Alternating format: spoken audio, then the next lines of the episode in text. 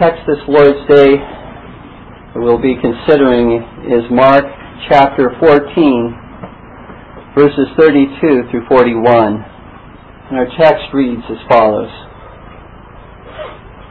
And they came to a place which was named Gethsemane. And he saith to his disciples, Sit ye here, while I shall pray. And he taketh with him Peter, and James, and John, began to be sore amazed, and to be very heavy, and saith unto them, My soul is exceeding sorrowful unto death. Tarry ye here, and watch. And he went forward a little, and fell on the ground, and prayed that if it were possible, the hour might pass from him. And he said, Abba, Father, all things are possible unto thee. Take away this cup from me. Nevertheless, not what I will, but what thou wilt. And he cometh and findeth them sleeping, and saith unto Peter, Simon, sleepest thou? Couldst not thou watch one hour? Watch ye and pray, lest ye enter into temptation. The spirit truly is ready, but the flesh is weak. And again he went away and prayed, and spake the same words. And when he returned, he found them asleep again, for their eyes were heavy. Neither wist they what to answer him. And he cometh a third time, and saith unto them, Sleep on now, and take your rest. It is enough. The hour is come. Behold, the Son of Man is betrayed into the hands of sinners.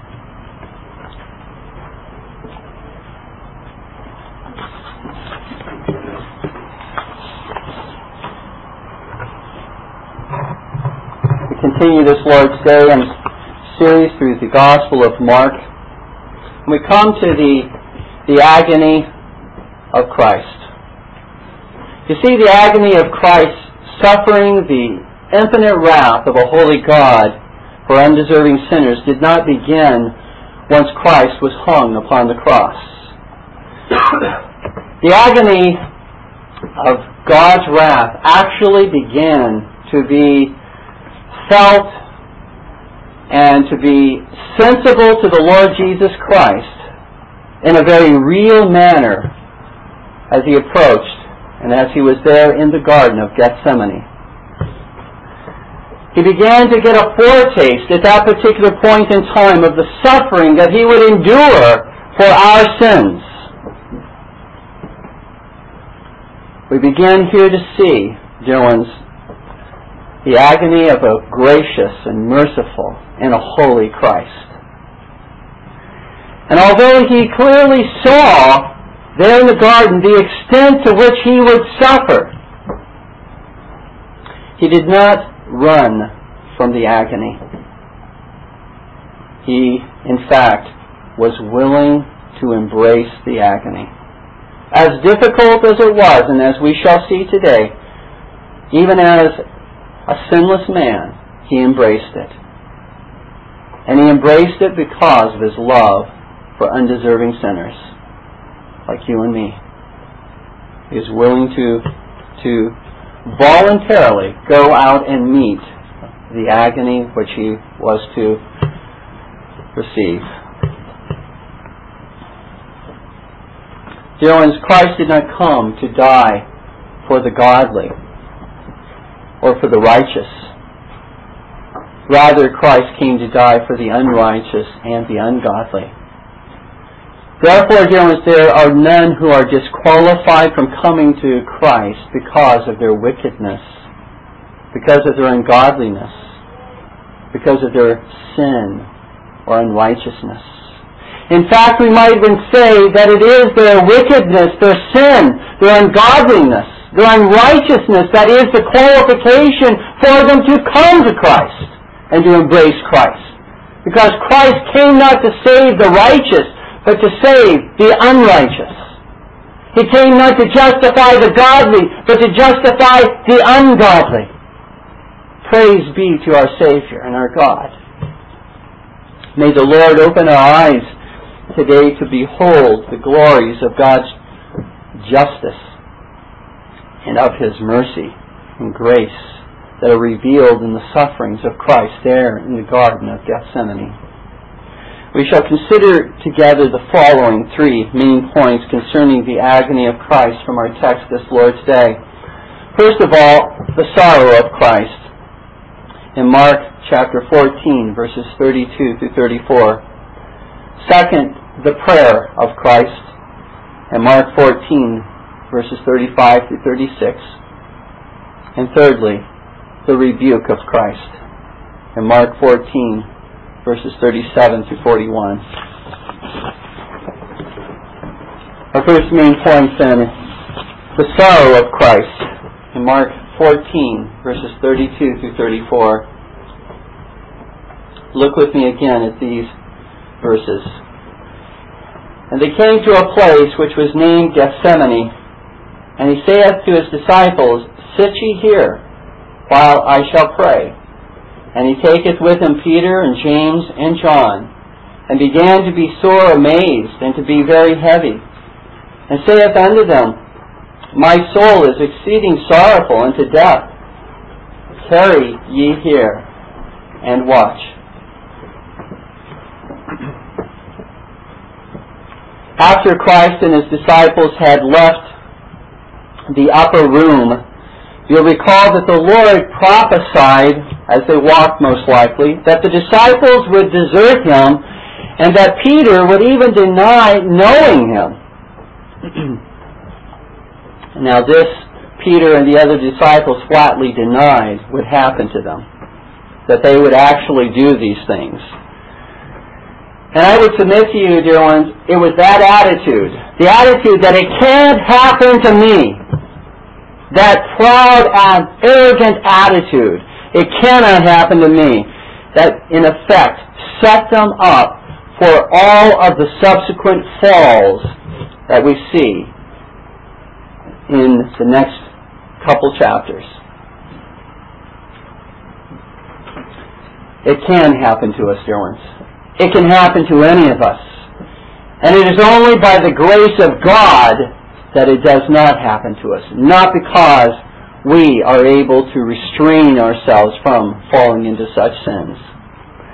Now the Lord and His disciples come to the Garden of Gethsemane, which lies upon the Mount of Olives, in order that Christ may be strengthened to carry out the plan of redemption for unworthy sinners like you and me.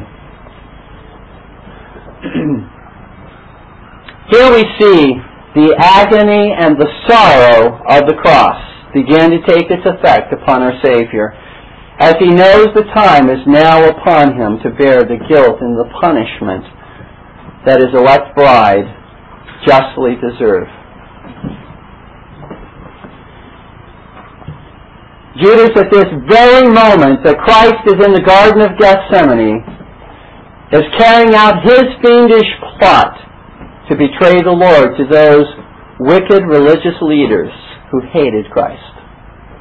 Christ and the eleven disciples arrive at the entrance to the Garden of Gethsemane where the Lord leaves eight of them at the entrance and takes three of them into the Garden of Gethsemane to watch and to pray with him according to Mark 14:32 and these three were Peter, James, and John. These same three disciples, you recall, had previously witnessed on the Mount of Transfiguration the glories of Christ's deity. And now, there on the Mount of Olives, they are to witness the mystery of Christ's humanity. Then we read these words. And he began to be sore amazed and to be very heavy, and saith unto them, My soul is exceeding sorrowful unto death. Tarry ye here and watch. Well, let's consider the words used here to describe that which Christ was experiencing at that moment. First of all, and he began to be sore amazed. Note first that Christ says, it says here that Christ began at this point in time, in the Garden of Eden, I'm sorry, Garden of Gethsemane, to, to begin to experience something that he had not previously experienced, at least not to the degree that he was then experiencing it. That which the Lord is said to have begun to experience was amazement, astonishment. Now this was not an amazement in the sense that one might look out into the heavens on a very dark night and see the, the heavens filled with stars and be overcome with the, with the power and the glory of God as he beholds God's creation. This was rather an amazement that recoiled at the knowledge of the guilt of man's sin that he must bear, and the knowledge of God's infinite wrath that he must experience in order to rescue sinners like you and me who were condemned to perish in hell. Here the Father begins to strike his Son with the terrors that he will experience in suffering for his people. Christ as a sinless man is in absolute astonishment at what your sins and my sins will cost him. What he will have to endure and bear in order to purchase our redemption. Dear when was the last time we were astonished at the everlasting hell that our sins deserve? When was the last time we were overwhelmed at the sight of God's infinite justice that is repulsed by the sin in your life and mine. And then when was the last time that our astonishment over the heinousness of sin and our utter unworthiness was swallowed up in the everlasting love and mercy of Christ who suffered hell in order to deliver all sinners who would embrace him by faith alone. Everyone, shall Christ the sinless Lamb of God be utterly amazed at the heinousness of sin and at the punishment that sin deserves, and we casually go on in our lives sinning and taking no account of the sins we commit against the one true living God? This is, I would submit to you, dear ones, to be astonished at our own sin is in fact the work of God's grace in the life of the redeemed to grow in their understanding of the heinousness of sin, of the punishment which our sins deserve, and of the love and the grace of Christ that would turn the blast of God's righteous judgment from us by taking upon himself that righteous judgment. Where is the wonder and the awe of this in your life and mine? such astonishment will more quickly smite and decapitate the giant of pride in your life and mine more quickly than anything else, I would submit to you. For such amazement casts us upon our face in humility before the Lord our God. The next words that we read about Christ's reaction there in the Garden of Gethsemane are these. He was not only amazed, but and to be very heavy. Christ became very heavy, it says in Mark 14:33. He began to be sore amazed and to be very heavy. This word conveys the idea of being weighed down with extreme trouble and distress in one's soul. This is obviously not a sinful reaction in Christ, but a very righteous and holy reaction of the God-man as the weight of man's sin and the torments and agony that he must suffer unfold before his mind. Now we all know to varying degrees what it is like to be stressed out over certain pressures in life. But there is no pressure that we could ever, ever experience in this life that would compare to the pressure and to the stress and to the trouble that Christ was experiencing at that point in time. The only stress that might in some way compare is the stress of those who face God in judgment on that last day and begin to realize that the sentence of hell faces them and they will suffer in hell for all eternity. The stress that men will face at that particular point in time. Because in reality, Christ was facing the torments of hell that God would pour out upon him his infinite wrath, his holy indignation upon his only begotten Son. But even, dear ones, that distress that one would face cannot compare to Christ's distress.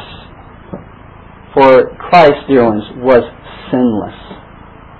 He was more distressed by sin than a sinner can possibly be distressed by sin. He was holy and blameless with regard to sin. And he did not deserve God's infinite wrath.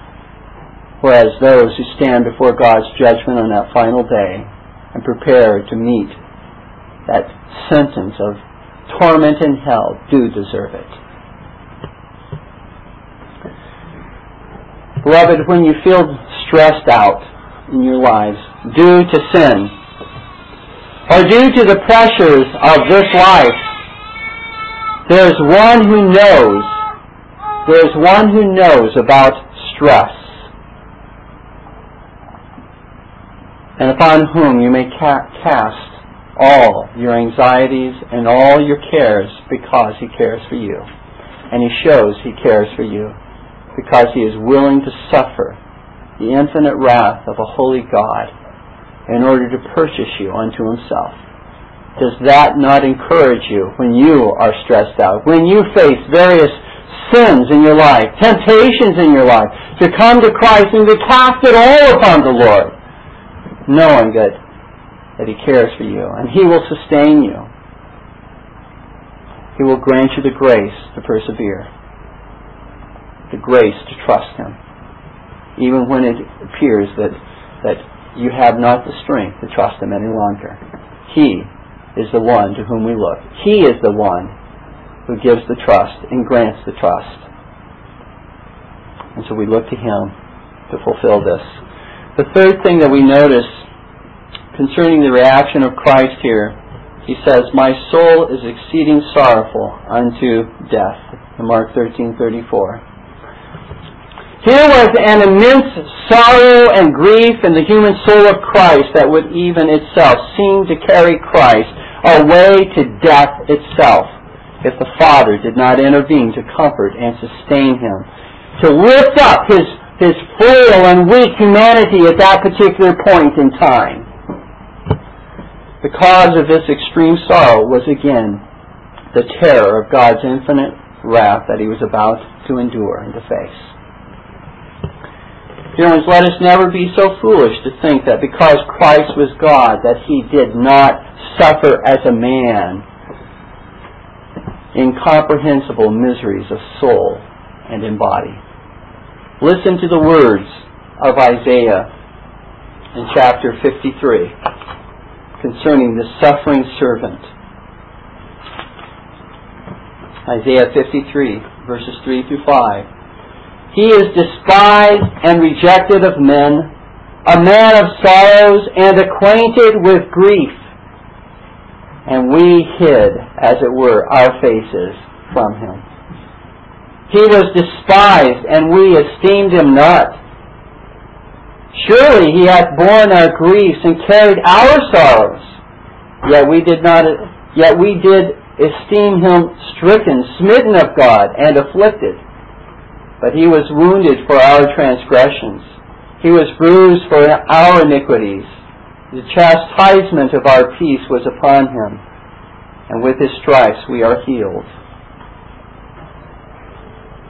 He carried and bore our griefs and sorrows. They became his grief and sorrow, But we esteemed him not. We rejected him. We turned our backs upon him, just as the disciples did. In his moment of desperation, in that moment in which he was uh, at his weakest state, we turned our backs upon him. I'm sure death, dear ones, at this point in time in Christ's life would have been a welcome relief to the sorrow that he was bearing and would bear. But even greater sorrows would Christ experience in subsequent hours as he hung upon the cross.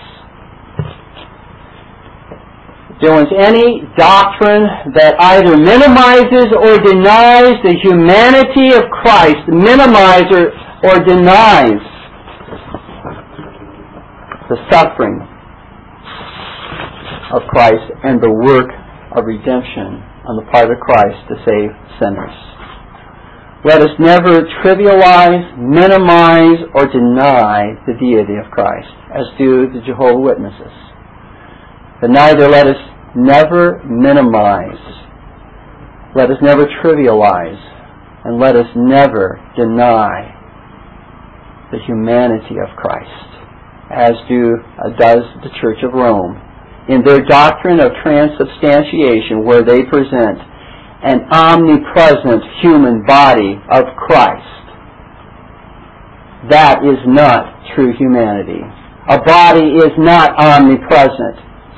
And so, it in effect does minimize one's view of the humanity of Christ. That if he was in fact, as he offered to his disciples the bread and the wine before he was crucified. If his body was omnipresent and they were eating his body and his blood at that point, then he was not truly a human being. And he could not truly suffer in our place and carry and bear the guilt and the punishment for our sin.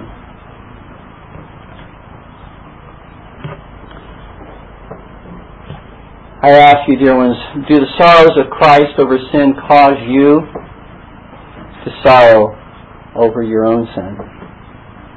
If the master sorrowed, shouldn't the student? Sorrow over sin, however, is not the end of our salvation, and we should not simply wallow in sorrow and grief over our sin infinitely, continuously. But if we do not mourn over our sin, Jesus says, we will not be comforted. Blessed are they who mourn, for they shall be comforted, Jesus says in Matthew 5 4. Beloved, we may not know consciously the grace of God's fatherly forgiveness in our life if we do not know the sorrow over sin. Because we are comforted and we enjoy the forgiveness of God in direct proportion to our understanding of how we deserve the infinite wrath of a holy God and how Christ has rescued us from the guilt of our sin and the punishment that we deserve. What do you have to rejoice in, ones, if you do not realize what you have been delivered from? What do you have to be thankful for if you do not realize what your sins deserve? And it is coming to that knowledge that brings us to rejoicing and comfort. Now someone may ask at this point, is Christ our example to follow when we face death? Should we face death with such extreme sorrow and grief as Christ faced it? How was it that many of the martyrs had such joy at the time of their death? And Christ had such sorrow and grief at the time of his. Dear ones, Christ faced the terrors of God's infinite punishment in his death in order that we might never have to face those same terrors. The sorrows of Christ are absolutely unique and cannot be followed by us. Because Christ endured the sorrows of sin and hell we need never experience those sorrows, for we have been delivered from those sorrows. Praise be to His glorious name. The Christian may then rejoice because of Christ's sorrows. He may even be able to rejoice by God's grace as he lies there on his deathbed, passing from this life into the next, because Christ sorrowed and grieved. Our second main point is the prayer of Christ. In Mark 14, verses 35 through 36, there we read, And he went forward a little and fell on the ground and prayed that if it were possible the hour might pass from him. And he said, Abba, Father, all things are possible unto thee. Take away this cup from me. Nevertheless, not what I will, but what thou wilt. We come now to consider briefly the passionate prayer of the Lord which he uttered in the Garden of Gethsemane.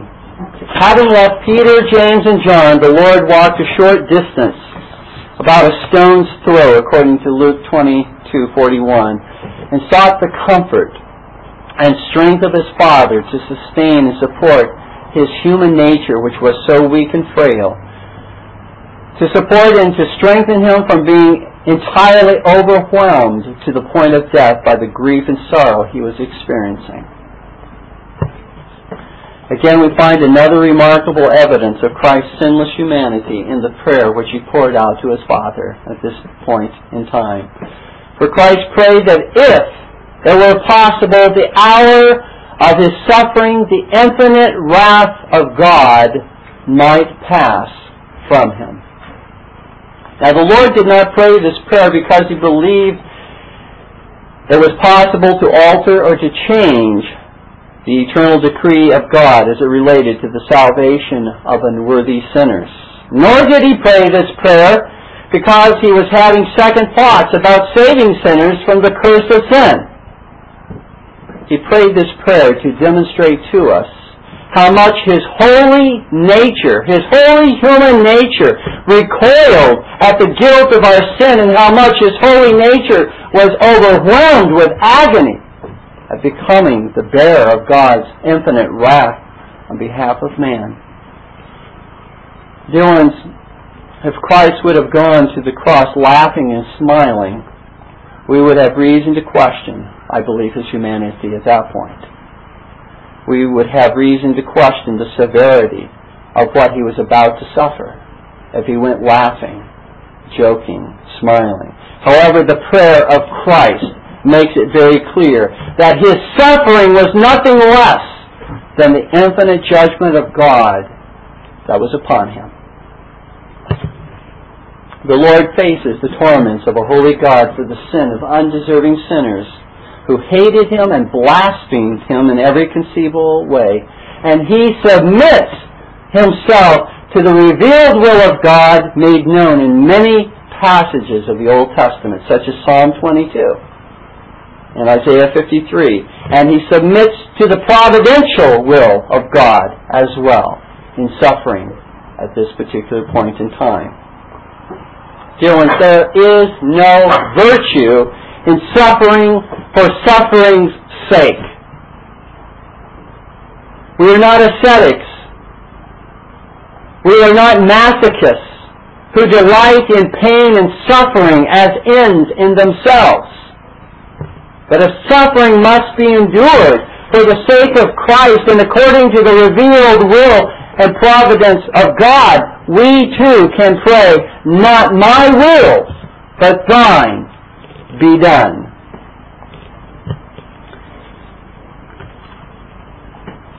In fact, it is our duty, dear ones, to seek to avoid suffering if possible. This is a righteous desire and consistent with the sixth commandment to avoid suffering wherever it is possible. We are to preserve our life. We're not to run headlong into suffering for suffering's sake. However, if we must suffer in this life, let us submit to the revealed and providential will of God, knowing that God will use our suffering to draw others unto Christ.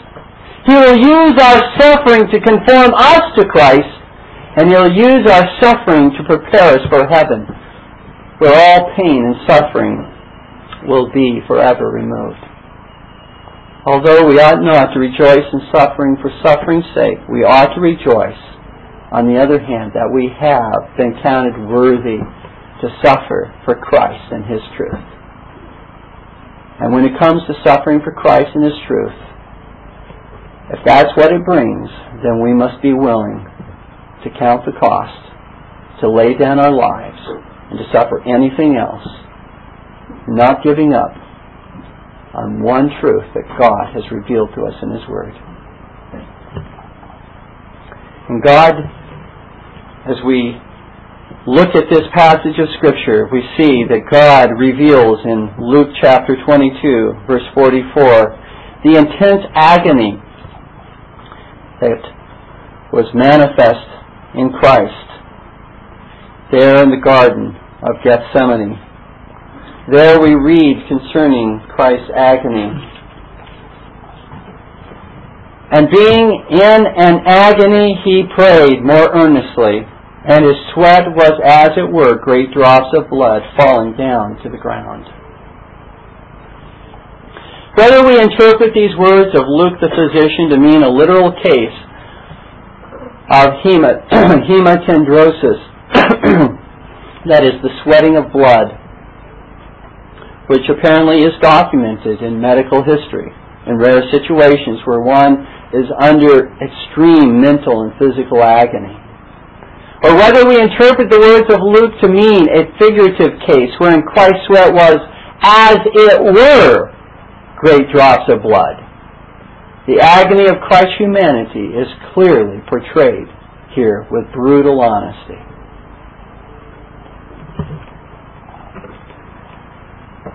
And God did uphold, ones, the weak humanity of Christ by sending an angel to strengthen him, according to Luke 22, verse 43.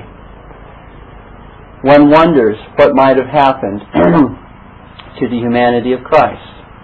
I mean, obviously the decree of God cannot fail, but it was that means that God used in sending an angel to minister to his humanity, to uphold him during this very weak time of our Lord. And dear ones, if God supported Christ in the midst of his most severe trial, the Lord will not abandon you when you are severely tried. He will send his power, either by the strength of angels. He will send his power and encouragement through brothers and sisters in Christ. He may even send his strength to encourage you through a non-Christian. The Lord is not limited, ones, by any means. He may send His, His strength and encouragement to uphold you by various circumstances which He may work in your life that reveal His love, His care, His protection, His power to save you. He may re- reveal and show and demonstrate His strength to uphold you by the means of grace which He has given to us, His Word, the promises in His Word, through prayer, even as Christ poured out His heart to the Lord and was strengthened. Even so, this may be the means that the Lord uses to strengthen us as well. Through His sacraments, through fellowship. But dear ones, the point is, He will sustain you. That's the point that we need to, to see here very clearly. He will sustain your soul in the midst of the fiery furnace, or in the midst of the lion's den, or in the midst of the presence when you stand before that great giant. He will sustain you. He will not let you fall, utterly fall. He will not let, allow your faith to be utterly cast away. He will uphold you. For Christ, your great high priest, who knew the strength and the comfort of God in his trials, prays for you every moment in heaven that God's grace would be supplied to you in your trials, just as he prayed for Peter, that Peter's faith would not fail, even though Peter denied the Lord. Our final main point from our text this Lord's Day is this, the rebuke of Christ. Mark 14, verses 37 through 41, wherein we read, And he cometh and findeth them sleeping, and saith unto Peter, Simon, sleepest thou? Couldst not thou watch one hour? Watch ye and pray, lest ye enter into temptation. The spirit truly is ready, but the flesh is weak. And again he went away and prayed and spake the same words. And when he returned, he found them asleep again, for their eyes were heavy. Neither wist they what to answer him. And he cometh the third time, and saith unto them, Sleep on now, and take your rest. It is enough. The hour is come. Behold, the Son of Man is betrayed into the hands of sinners. The Lord Jesus desired the support, the encouragement of his disciples as he faced that suffering that awaited him. But Peter, James, and John were overcome with their own weaknesses, their weariness due to the lateness of the hour, their sorrow over Christ's approaching death, and they drifted off to sleep as the Lord needed them to watch and to pray. Christ had prophesied that Judas would betray him, that the disciples would all abandon him, that Peter would deny him, and now Peter, James, and John fall asleep when the Lord desired their support and encouragement. Three times the Lord went to, went to pray, and three times the disciples fell asleep. Three times Peter denied the Lord, and three times Peter slept, instead of praying to be delivered from that very temptation that the Lord had prophesied would come upon him. And that is why Christ rebukes his disciples, and rebukes us as well with the words that we find in Mark 14:38. Watch and keep on watching, literally. And pray and keep on praying, lest ye enter into temptation. You see, this is not just needful once in, in just the big trials of life. This is needful at all times to help us before we face the big trials, the big tests of faith. This is why the Lord says to his disciples, even before the trial had arrived, watch and pray that ye enter not into temptation. Dear ones, even our mere desire and willingness to pray will not keep us from the temptations of sin if we do not subdue the weakness and the frailties of this body. We cannot say, well, I meant to pray to overcome sin and temptation in my life, but circumstances just did not work out. Or, or the frailties of my body kept me from praying that I enter not into that temptation. Dear ones, there is no substitute for watching and praying over our own soul and the souls of others. Now, I know this doesn't mean that we are to consciously be watching and praying 24 hours a day. But this should be still a characteristic that when we have the moment to be able to reflect, when our mind and our thoughts are more in, in a, at a time where we're not having to concentrate upon our vocation or upon something, that there should be periods of time throughout the day that we are in effect watching and praying over our soul. Praying that God will sustain us and help us in regard to that next temptation that we will face. Praying that the Lord will deliver us.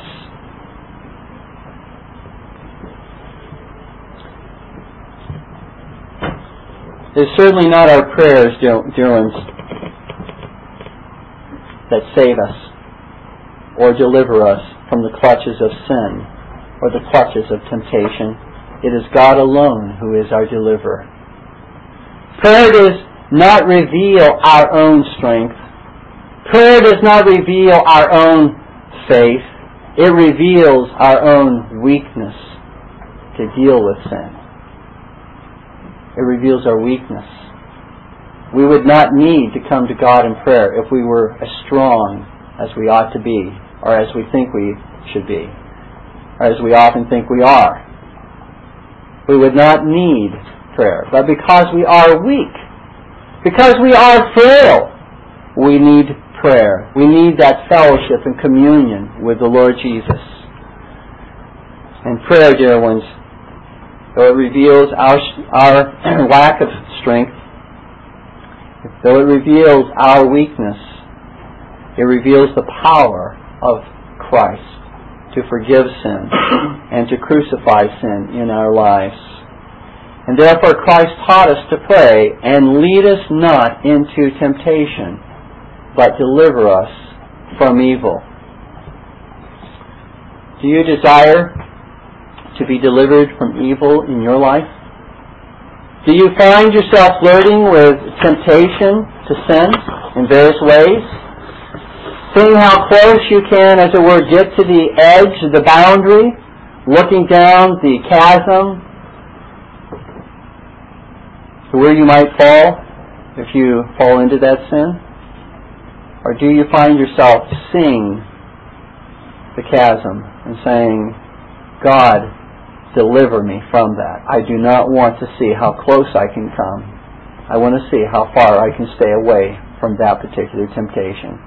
Do you run to temptation or do you flee from temptation? The Lord says that we need to watch and pray that we enter not into that temptation. We must earnestly call upon the Lord to deliver us both from the evil and from the temptation to do evil. If we should pray as we ought to. For the third time, the Lord comes to his disciples and he rebukes them with a note of sarcasm. I would submit to you that this is spoken with a in a spirit of sarcasm. Sleep on now and take your rest. It is enough. The hour has come. The Lord is not actually telling his disciples that they may now go to sleep with his blessing, but is in effect saying, you have now slept away your opportunity to prepare yourself for the hour of temptation that is about to come upon you. You've slept it away. Dear ones, let us see that we can as well sleep away those precious opportunities to prepare ourselves for temptations and trials that will severely test our faith. We're all too often ready to come to the Lord when the severe trials and temptations come our way.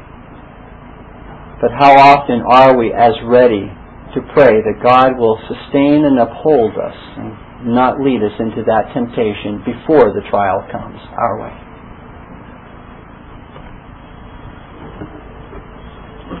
Peter and the other disciples were not prepared to face the trials that lay ahead of them because they did not watch and pray. The Lord Jesus was prepared to face the trials that lay ahead of him because he did watch and pray. In closing, the rebukes of the Lord, dear ones, demonstrate the weakness of these disciples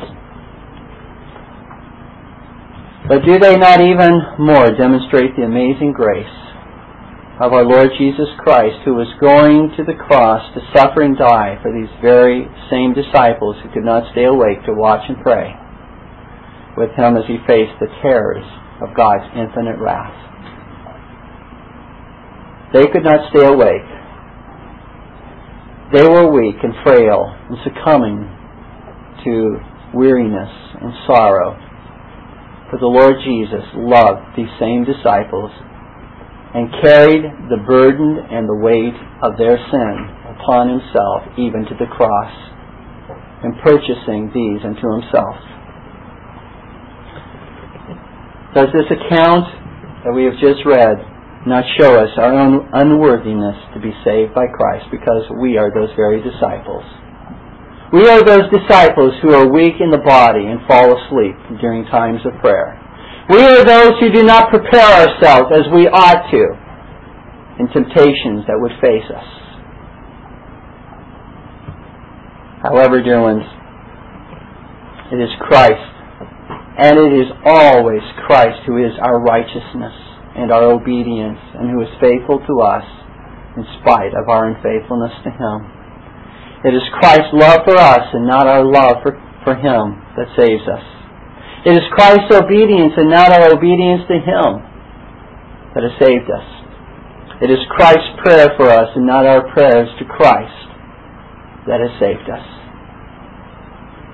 Let us receive by faith, dear ones, an all sufficient Christ in spite of all of our sins and in spite of all of our weaknesses.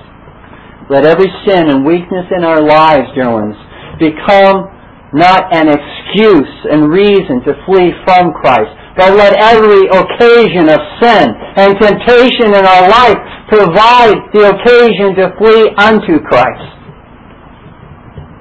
who is able to help and to sustain us, and who desires and wants us to come unto Him who even commands us, who invites us to cast all of our cares and our concerns upon Him. Let our sins, dear ones, become the qualification in our lives to come to Christ. Not our righteousness, but our unrighteousness. Let us stand in prayer.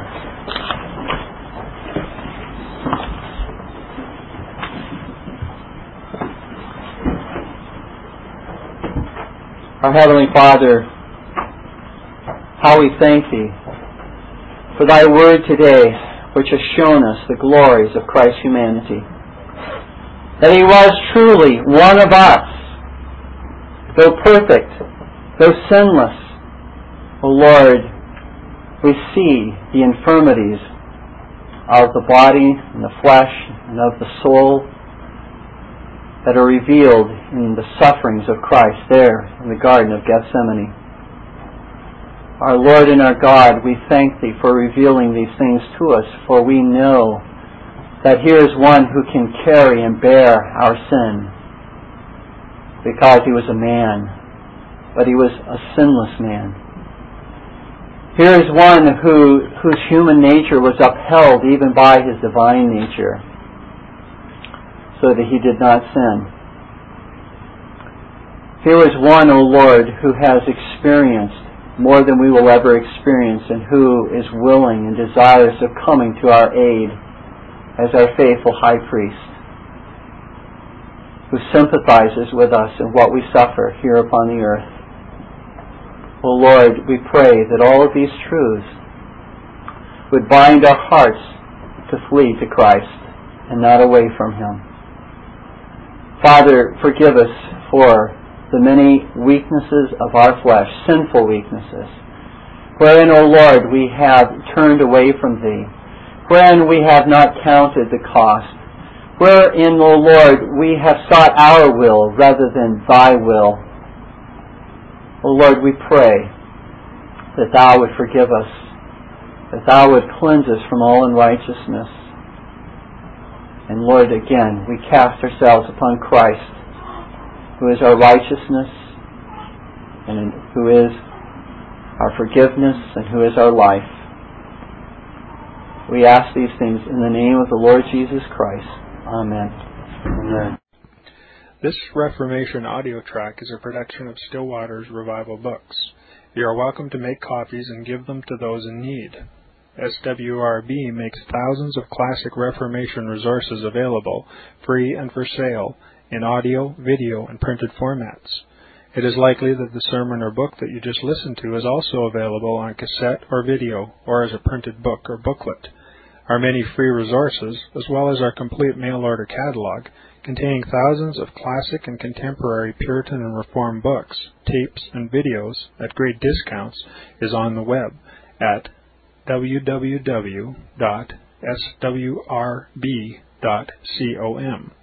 We can also be reached by email at swrb at swrb.com, by phone at 780-450-3730, by fax at 780-468-1096, or by mail at 4710-37A Avenue, Edmonton, that's E-D-M-O-N-T-O-N,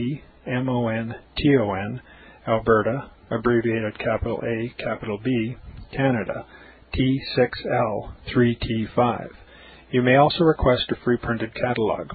And remember that John Calvin, in defending the Reformation's regulative principle of worship, or what is sometimes called the scriptural law of worship, commenting on the words of God, which I commanded them not, neither came into my heart, from his commentary on Jeremiah 7:31, writes, God here cuts off from men every occasion for making evasions, since he condemns by this one phrase, I have not commanded them, whatever the Jews devised.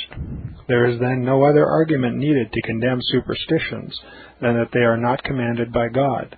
For when men allow themselves to worship God according to their own fancies, and attend not to his commands, they pervert true religion. And if this principle was adopted by the papists, all those fictitious modes of worship in which they absurdly exercise themselves would fall to the ground.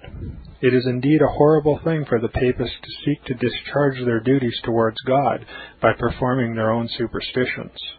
There is an immense number of them, as it is well known, and as it manifestly appears.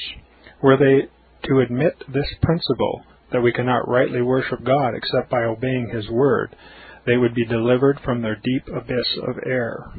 The prophet's words, then, are very important when he says that God had commanded no such thing, and that it never came to his mind, as though he had said that men assume too much wisdom when they devise what he never required, nay, what he never knew.